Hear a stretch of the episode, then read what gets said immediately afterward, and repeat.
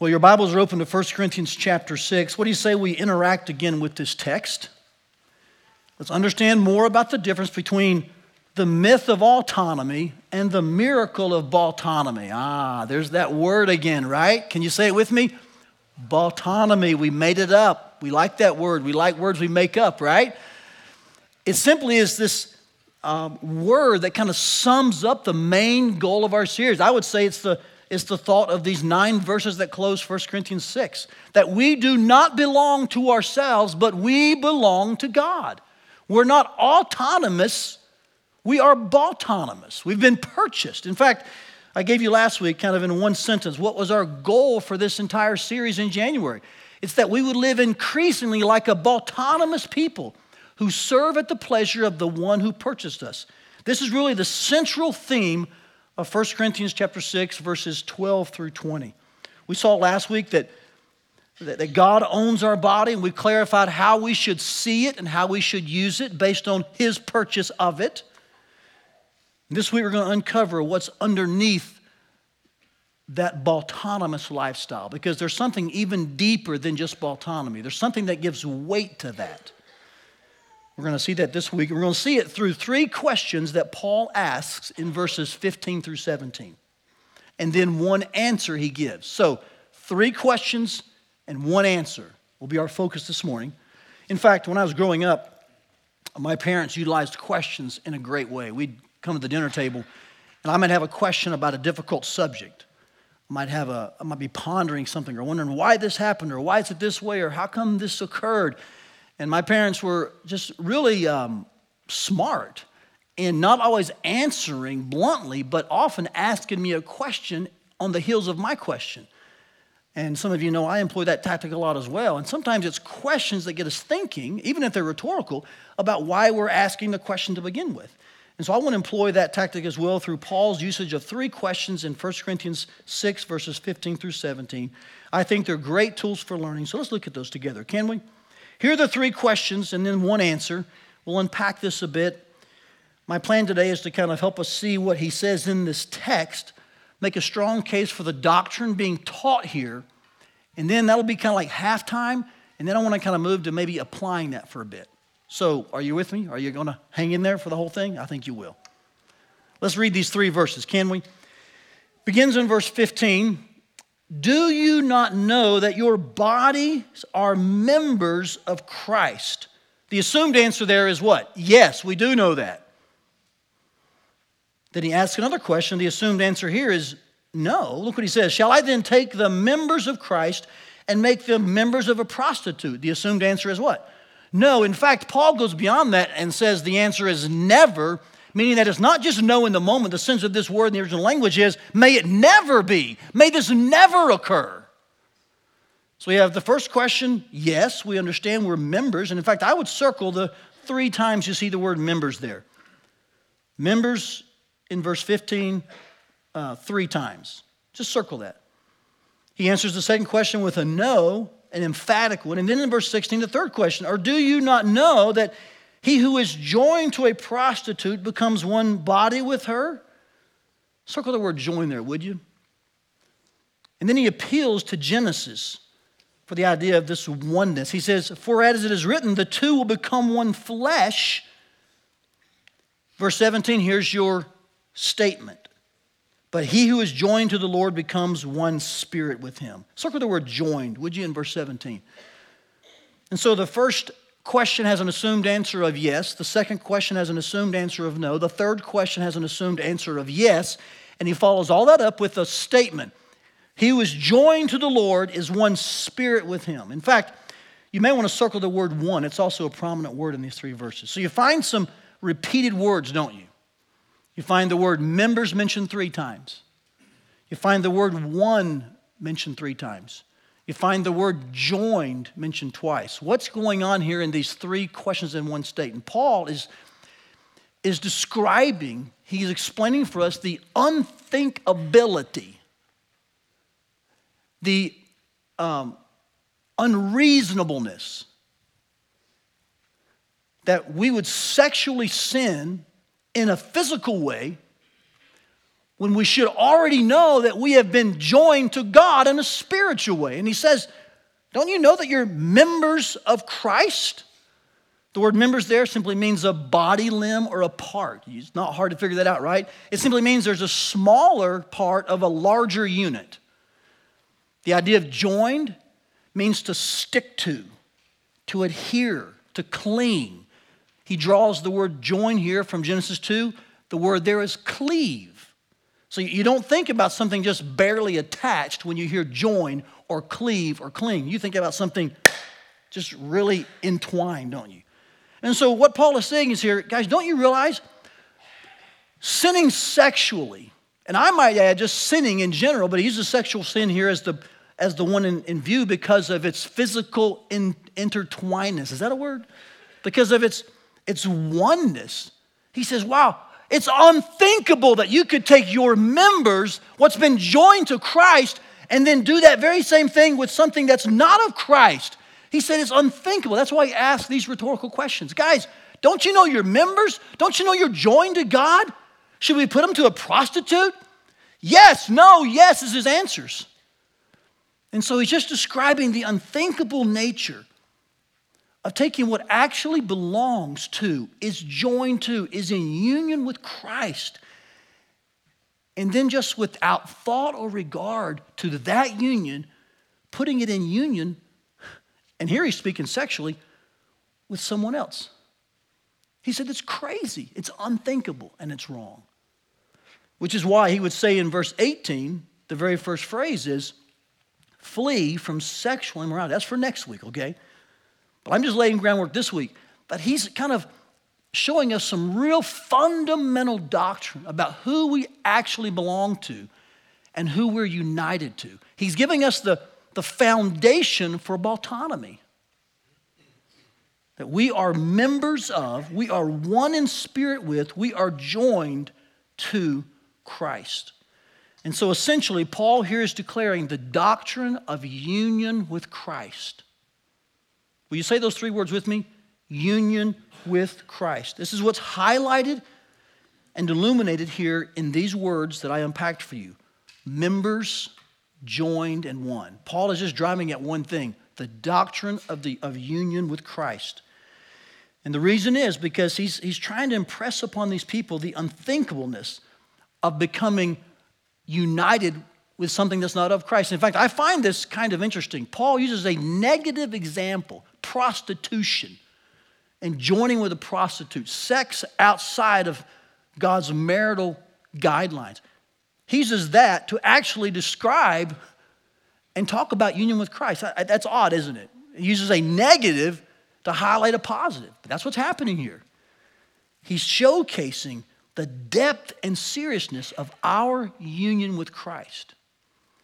Now, next week, I'll talk more about the seriousness aspect of this, okay? This week, I just want to tackle the doctrine of union with Christ. I realize that that's probably something that many of you may not have heard of. You may think, well, I've, I've never heard of that doctrine. And, and rightly so. We've not taught on it very much here. In fact, a few months ago, I apologized to you for not addressing that critical doctrine more. It's, an, it's, a, it's a fundamental concept and doctrine that actually supports a lot of other doctrines. In fact, you won't find the phrase union with Christ specifically mentioned in the Bible as a doctrine. It doesn't say like justification or adoption regeneration, sanctification. It's not quite like that. And yet, watch this, church, listen very carefully. There are, and it's safe to say this, I'm probably on the, on the lower end of this. There are over 175 mentions of the phrase in Christ, in Jesus, in Christ Jesus, or that Christ is in us, he dwells in us. Over 175 of those. It's a constant thread in the New Testament. So, what we'd say is this while it not, might not be specifically like labeled as union with Christ, it's, it's understood and in some sense assumed. And that may be one of the reasons that in our culture we've kind of not talked about it much because it's actually an, assume, an assumed understanding that Paul has, the New Testament writers, and that Jesus even preached. That we're in Christ and He's in us. We are united with Him. And it forms the underpinning for so many other doctrines. And so, this we're going to talk about today a little bit I'll give you some definitions for it, I'll give you some practical applications of it. And I hope that what you'll do is come away this morning not with less fervor for pursuing holiness, but more. You'll see this doctrine as fundamental to your pursuit of what we said last week of actually sinning less in 2020. So here's a simple definition. You've seen it for a few minutes already. What is union with Christ? Let me just give you, to start off with, like a definition of it. It's alluded to, like I said, hundreds of times in the Bible. I think it's what Paul is alluding to in 1 Corinthians 6. Uh, here's a definition of it it's the present realities, and we use that word in a plural sense because two things are in play here. The present realities of the risen Christ indwelling the believer's life, that's on one hand, and then immersing the believer's life into himself. So, two things Christ in us and us in Christ. Say that with me Christ in us and us in Christ. That's the union part, that's the realities. And, and so, when this happens, it happens by the Spirit so that those believers receive every benefit of salvation from start to finish. One of the classic passages would be Ephesians 1, in which the words in Christ are, are kind of like the tags upon every doctrine taught in Ephesians 1. You should check it out. Just read it in your small group this week your, with your family. We were chosen in Christ before the foundation of the world. In Christ, He has loved us, Ephesians 1 says. Also, Romans 8, 1 through 11, a classic passage on, on the in Christness that's going on and how it affects every other doctrine. So it's really uh, us in Christ and Christ in us. This is a little fancier way to say it, okay? But it's the twin realities of these things. It's by the Spirit, it's in our life, and it's really what, what, um, what kind of describes us from start to finish in experiencing every bit of the beautiful blessings in Christ. In fact, Ed read this for us earlier. He didn't know he was preaching, well, he knew he was preaching on this, but I didn't know he was going to read that verse. But what does Ephesians 1 say? God has blessed us with every spiritual blessing, say it with me, in Christ. So you don't get a thing if you're not in Christ. There are no blessings outside of Christ. There's common grace, yes, but there's no none of these blessings that, that God has planned to bring to his people. They're all in Christ. And when you're in Christ, man, you receive every blessing because you're in Christ. So here's the simple definition. Try to kind of keep it with you, take a picture of it. This is what we're looking at. This is the doctrine that I don't want you to disconnect from. Don't think, man, this is more like a seminary class. I feel like I'm in a lecture.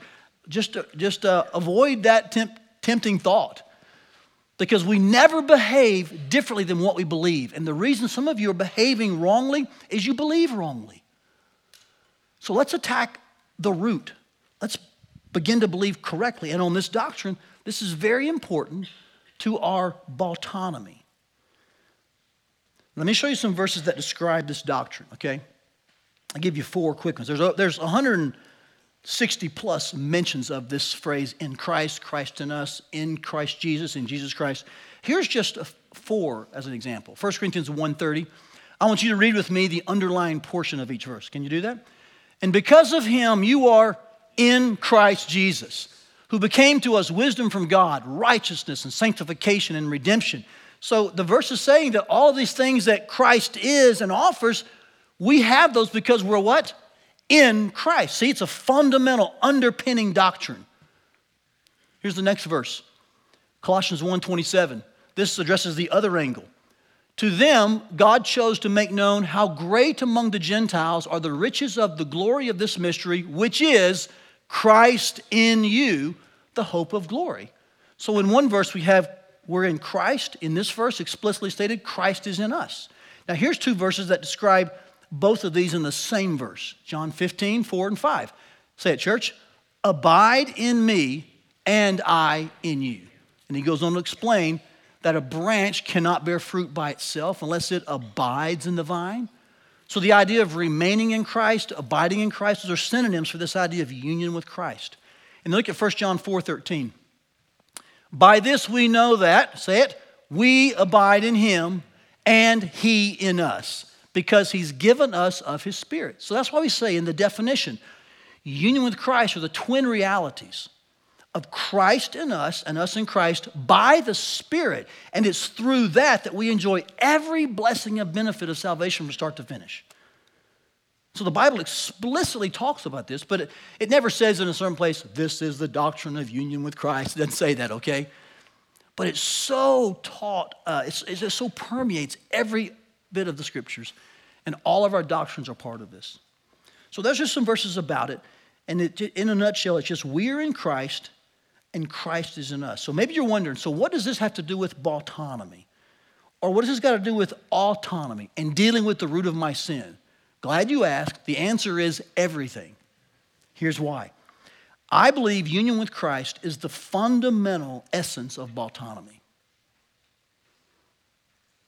Union with Christ is the fundamental essence of autonomy. And it's my assertion today, and I'll show you many more scriptures and make the case very strongly that union with Christ foundationally replaces sinful autonomy with biblical autonomy. That if you're wanting to attack sinning, you desire to sin less in 2020, the thing to attack is your myth that you're autonomous and to realize you're actually autonomous. And what undergirds and supports autonomy is the doctrine of union with Christ. So I'm trying to really pour some cement into the footers of your faith this morning.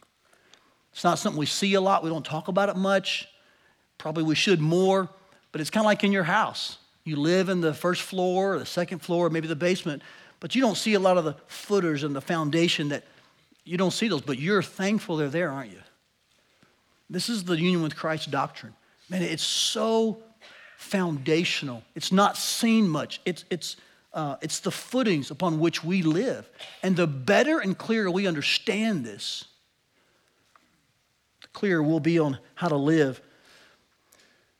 Now, before we get to this idea of seeing it doctrinally, let me just ask you to um, think through a question. So just kind of hang on to this image, if, or just stay right there. That's a good idea right there. If you want to deal with sin's deep root, here, here's a statement first of all. If you want to deal with sin's deep root, you've got to um, delight in your union with Christ. Just know this first of all.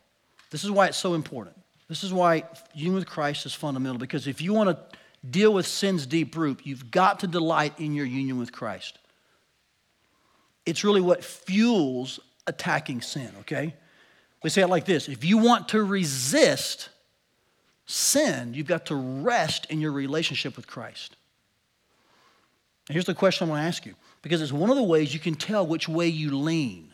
Do you lean more towards autonomy and that myth, and you find yourself sinning more because you think you're your own master? Or do you find yourself leaning towards autonomy? Here's the question to ask Am I running or resting? You see, all of us are either running from or to something or resting in and with someone. Every single person in this room.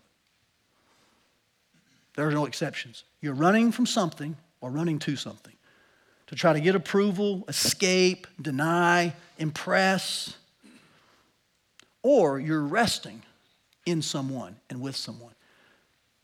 Jesus.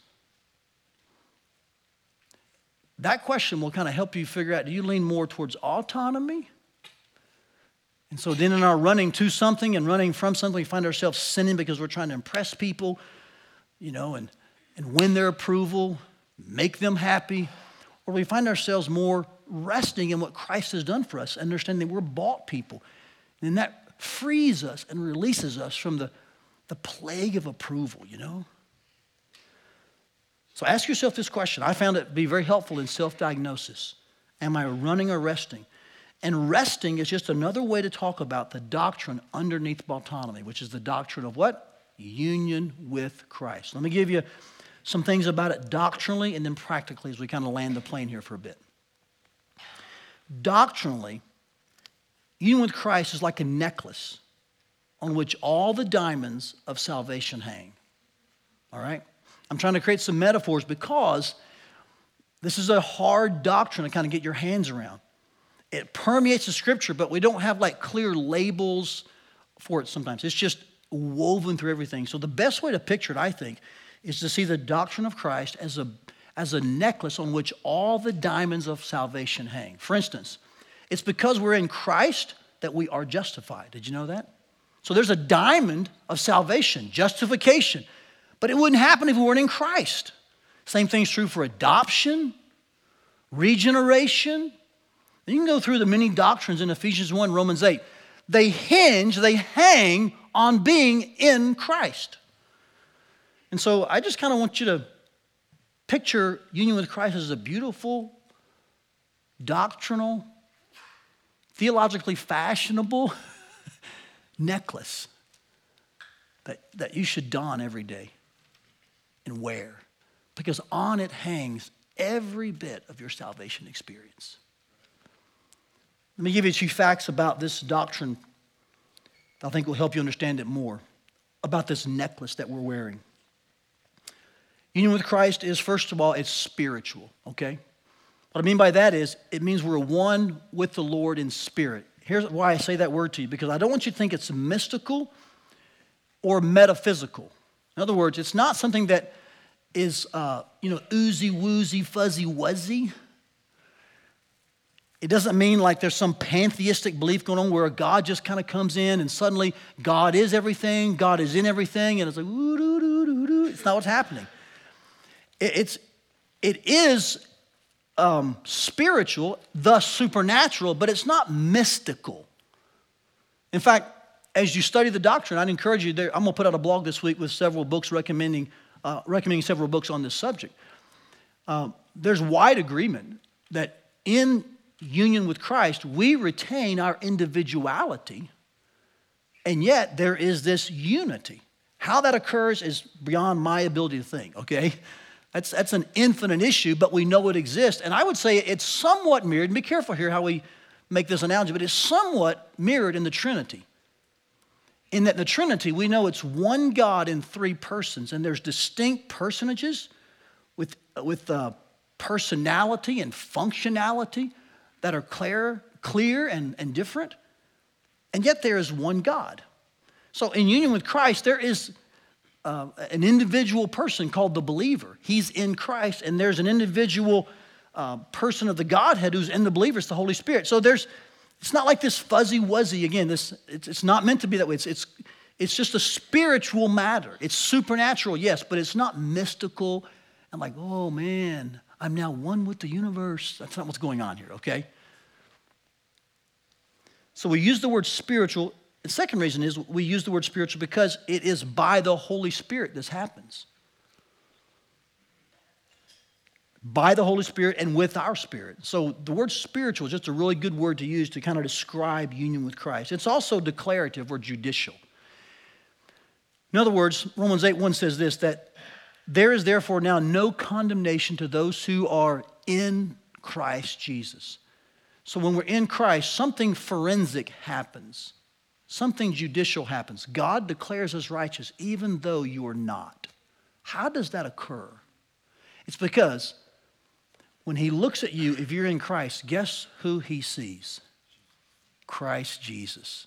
And that's a gift, church. If you looked at me, you looked at Aaron, Jake, Keith, Greg, Bob. You know what he'd see? He, he should see all of our sin piled up against us. But instead, because we are, say it with me, in Christ, who does he see? He sees Jesus and all of his perfection and righteousness. That's called the gift of salvation. So that's why, in, in one sense, union with Christ is a very forensic judicial matter. God just declares Jason is righteous, not because of anything you've done, but because you're in Christ. He sees Jesus. We're covered by the blood. We're in Christ. That's a beautiful, beautiful thought and gift. All right? So it is spiritual, it's by the Holy Spirit, but it's also declarative, judicial. It's God declaring things that are true because of Christ. It's also very personal. 2 Corinthians 5 says this if anyone is in Christ, he is a new creation. So it's singular, it's like very vertical between you and God. A new creation occurs when you're in Christ. It's progressive, uh, but it still is occurring. Old things are passing and new things are coming, that verse says. This speaks of your singular individual relationship with Christ, but it's also corporate in that you belong not only to Christ, but when you're in Christ, you belong to other folks in Christ. Did you know that? 1 Corinthians chapter 12 speaks of our membership in the body of Christ and that we belong to Christ and to each other. So this speaks to the horizontal aspect of union with Christ. And then lastly, I would say it's vital. In fact, John 15 says this without me, you can do 15 things. Doesn't say that, does it? Okay, without me, I'll let you get by with three things. No. Without me, you can do no thing. So nothing of eternal significance or importance happens in our life unless we're abiding in Christ and He's abiding in us. John 15, 4 and 5 is after the talk about the vine. He's the vine, we're the branches. And so the sap flows through Him to us. There's this, this incredible connectedness, and it's even deeper than being connected. We're, we're intertwined. And unless that's occurring, nothing of significance eternally happens. And what most American Christians think is this I can't do anything of, of value, I can't do many things of value without Jesus. I can do a lot, but I guess the big stuff I need Jesus. That's not true. That's a myth as well. Autonomy is a myth, and the fact that you can do anything of value eternally is a myth. You can do nothing without Jesus. So, do you see why being bought and being purchased and being having a autonomous lens to our life is so important? The Holy Spirit's in us, gifting us, empowering us. He's the source for every bit of anything significant we want to do. This is all part of union with Christ. So it's a necklace, and I just want to invite you to put it on, and, and, and actually, it's on you. Just realize you're wearing it. And it's not unfashionable. Man, it's a beautiful necklace on which all the aspects of salvation hang. It kind of supports, it's the hinge to all the doctrines of salvation, union with Christ. What a beautiful concept that permeates the scripture. So just kind of keep in mind doctrinally, that's kind of what it is, and these are things that describe it. I admit to you, it's hard to grasp this, okay? But I'd encourage you, don't underestimate the amount of times we see that phrase in Scripture and just cling on uh, to this truth. Hold on to it. You are in Christ. So, what does it look like practically, Todd? Well, here's the best metaphor, I think, for the practical understanding of union with Christ it would be the word immersion. So, if doctrinally speaking, we're going to picture it as a necklace on which all the diamonds of salvation hang, that none of this can happen unless we're in Christ, here's kind of how I see it practically that we experience an immersion. And I draw that from Romans chapter 6, verse 3, in which the Apostle Paul says, you were baptized into Christ. The word baptized in the Greek language is the word uh, to dip. So it means to immerse. And so when we are in union with Christ, watch this. Every bit of our life happens in this experience. We don't like go and do something and then we do something else that's not in Christ.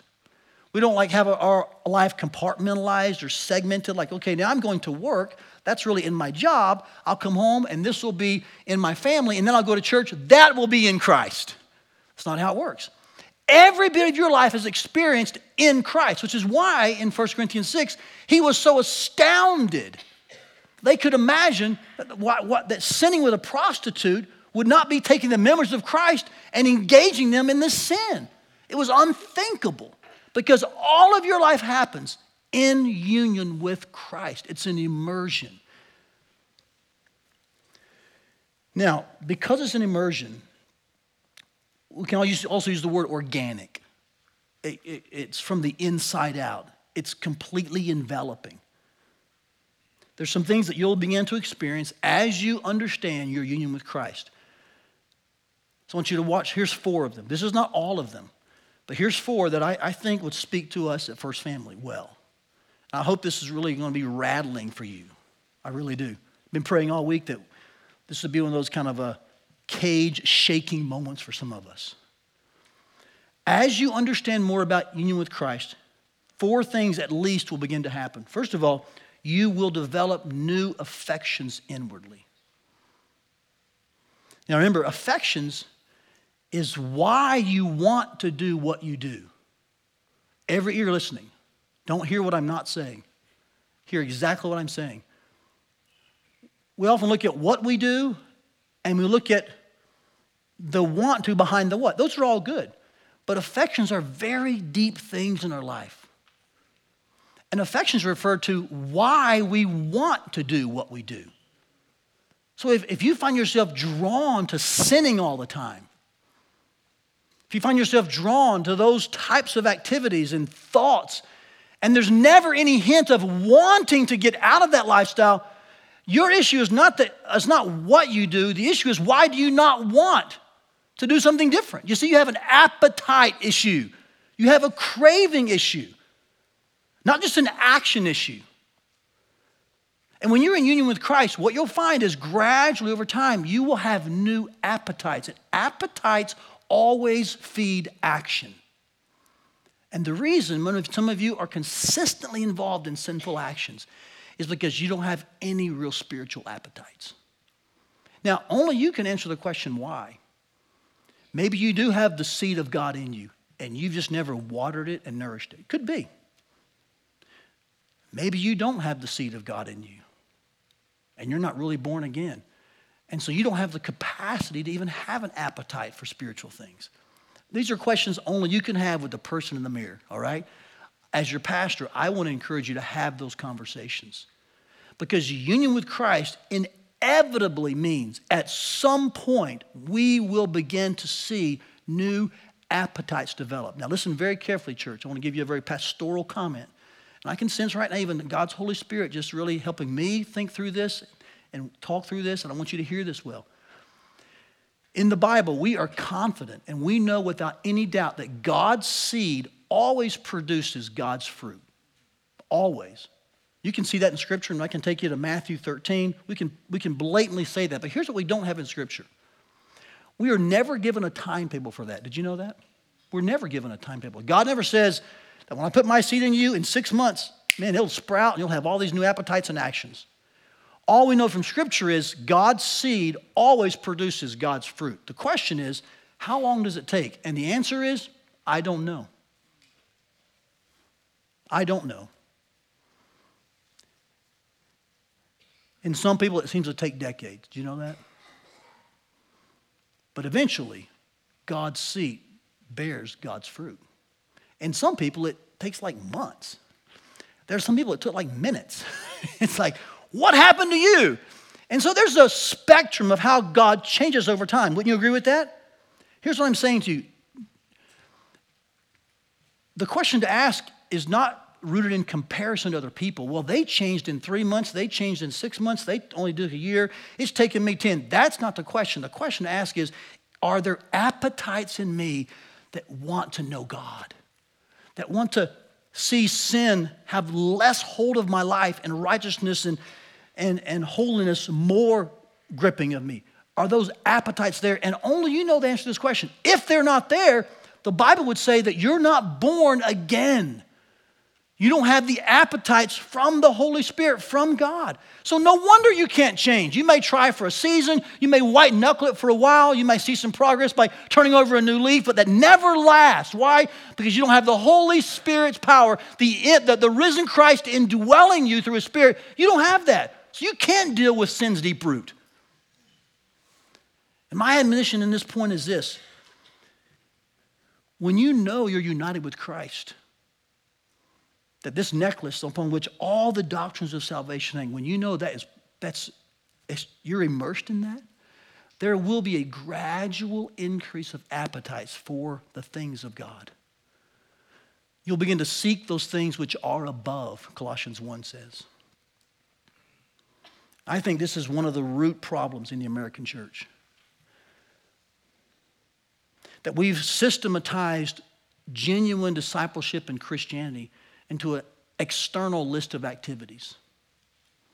I do these four things. I go to this church, I'm in this small group, I check off this list, and I'm not saying those things are bad, but those things don't those things don't necessarily say you're a Christian. Did you know that?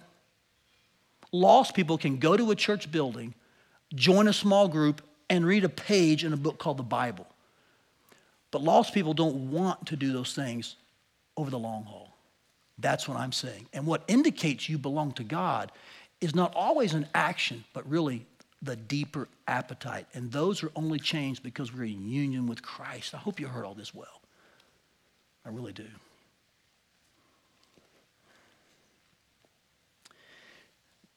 We are given new appetites inwardly so that we can fight temptation outwardly. Because we all know that even though we're a autonomous people and we're in Christ, within our body still remains sin. So, how do we fight sin outwardly? How do we live and battle the temptation that comes at us every day? It has to be because we're in Christ and He's given us new appetites inwardly. And so we'll find the second one begins to happen that we'll defeat sin progressively. That we won't be continuously giving in and, and under the chokehold and stranglehold of the same old sins decade after decade. It doesn't mean we don't struggle and that we're not tempted. But Romans 6, 3 and 4 says it pretty plainly. Because we've been baptized into Christ, watch this, last phrase, walk in newness of life. The word walk there is an action verb. It means your, your conduct, your way of life. So, church, let's just hear the Bible plainly.